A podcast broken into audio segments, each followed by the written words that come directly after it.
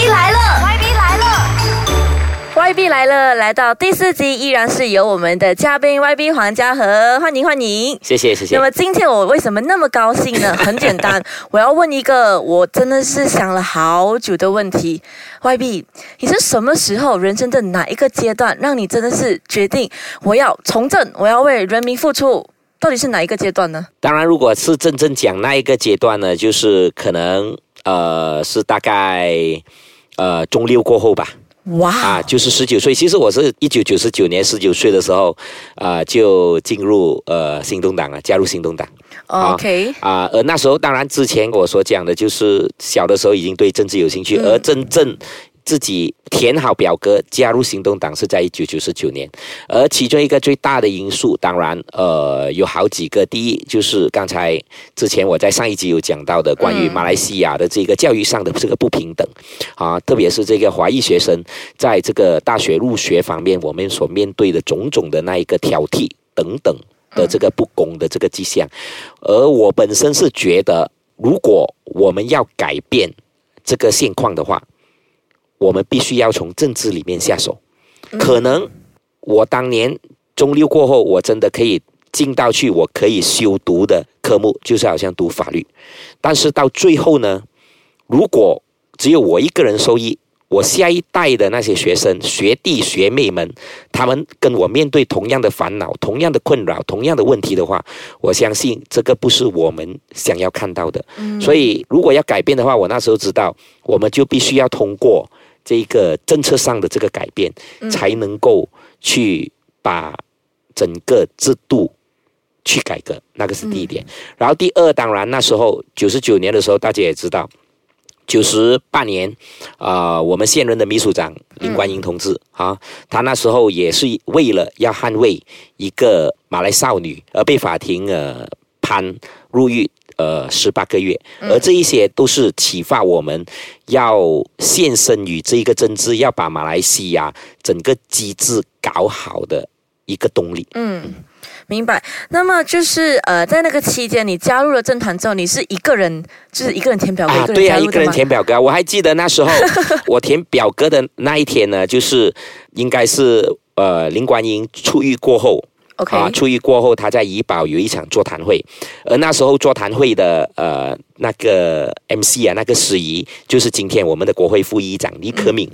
啊，因为当时候他也是年轻一代的领袖，当时如果没有记错，他才27岁，我那时候19岁，他大我8年，然后我就鼓着一次勇气，我就跑过去。在他没有主持的时候，我要跑过去问他，倪先生啊，我现在想要加入行动党，我要这样子办啊，所以就从那一边自己踏出了最重要的第一步。而就从那一天啊，当然这个是需要有勇气。我现在讲一句，就是千里马常有，伯乐不长。对啊，我们就算是任何的千里马也好，你必须要找到你的那一个伯乐。而在这方面，当然刚才我讲到倪可敏，还有当然他的堂哥，当时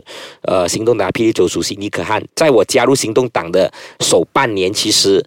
也给予我10分多的这个机会，特别是去接触一些政治上的一些事务，包括就是如何去翻译文告，如何去发文告，如何去处理一些课题方面的这个这一些经验。所以那半年其实是获益良多，在就是进入大学前的那半年。然后当然在之后呢，2004年当我从大学里面毕业了过后，就刚刚遇上了这个大选。而当时我们的领袖呢，也就是我们的老大林吉祥，就从槟城移师到怡保东区，就是我现在的选区竞选。而那时候我就有幸的可以帮他，也从那时候我就可以看到我们老大的那一个永不言弃和他对于所有的课题的那一个反应和那一个敏锐感，就从那一边就向他学习起来。所以在这方面，我也很有幸，就是在那几年，就是遇上了好像可汉、可敏还有老大吉祥的这一些伯乐才能够造就到今天我有机会进入国会殿堂为我们的选民去争取应有的那个福利。那么你就说了，在老大的身旁是不是会比较特别压力呢？其实如果我们在谈老大的话，我们谈老大吉祥的话呢，对，他的个性他不喜欢讲太多话的。哦，如果他要跟你讲话，他也是 pass 一个 message， 他跟你讲几句就搞定了。但是就是那几句，很多时候就是给到你很大的那一个祝福和那一个鼓励。就好像我第一次在国会里面演讲。他就打一个电话给我，就是老大打一个电话给我，就跟我讲，嘉禾在准备这个演讲词啊，我讲是了，当然，然后他就给了我一些，不是指示，给了我一些guidelines， 就是讲我们对于这一届国会所期望能够达至的是什么，所以就是那短短的可能50秒的一个电话，其实对我们来讲，直到今天。都是一个强心针，都是一个很大的一个推动力啊！当然，你讲2004年，当我跟我们老大一起 就是一起工作的时候，在选区里面协助他的时候，能够从他身上所学到的，就是那一种勤奋，那一种对课题的那个敏锐感。那么除了这个课题以外呢，我更想知道的是 YB 的日常生活是怎么样的，因为我们看到 YB 都是出现在电视机出现在国会议员那边，就是一直在辩论啊，一直很忙了。那么其实你本身你每一天的行程都是那么的满吗？其实你问我，我们也是正常人我们也是正常人只是正常人工作的时候我们工作，正常人休息的时候我们还是在工作，那个就是我们的生活的一部分。当然，很多时候，比如讲，有时候特别是我们住在怡保的，有时候我们要来到首都吉隆坡这里做一些公务的话，可能所涉及的这个交通方面的这个我们在路上的那一个时间，也会比较的多。所以今天。今天我的这个地位为一个标准来讲，星期一到星期四，我们都是会在国会。在白天到傍晚的时候会在国会，晚上的话如果有活动有党的会议就去会议，没有会议的话可能就回9点休息。就到星期五的时候，就是我们必须要回到选区工作的最好的那一个时刻。然后当然星期五、星期六、星期天虽然是周末，但是很多时候对政治人物来讲，周末就是最忙的一些时刻。周末就是我们要去巴萨市集见最多人的那个时候，而周末也会有特别多的那一个节目必须要去出席了所以在这方面其实时间上对我们来讲是十分的匆忙，我可以讲是十分的匆忙很多时候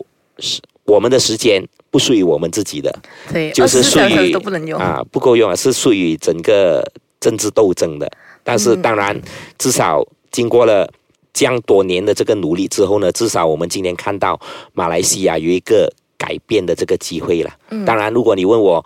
时间上要陪孩子、要陪太太的话，相对来讲，我太太有丈夫陪伴的那个地位、那个时间，肯定不比其他的普通人的太太来得多了。对，因为我刚刚想要问这一点，就是在家庭方面的。好，那我们现在先打住一下，就是这一集我们很高兴 YB 跟我们分享了很多他在从政的期间会遇到的贵人和一些事迹。那么下一集呢，也是我们的最后一集，我们就来谈一下，身为 YB 的家人心脏是不是要很强大？每天面对着那么多就是各种各样的人他们应该要怎么去跟他们面对？那么他们自己又应该有什么样的一个心理准备呢？所以我们就下一集再见了，谢谢 YB， 谢谢大家。好的，谢谢。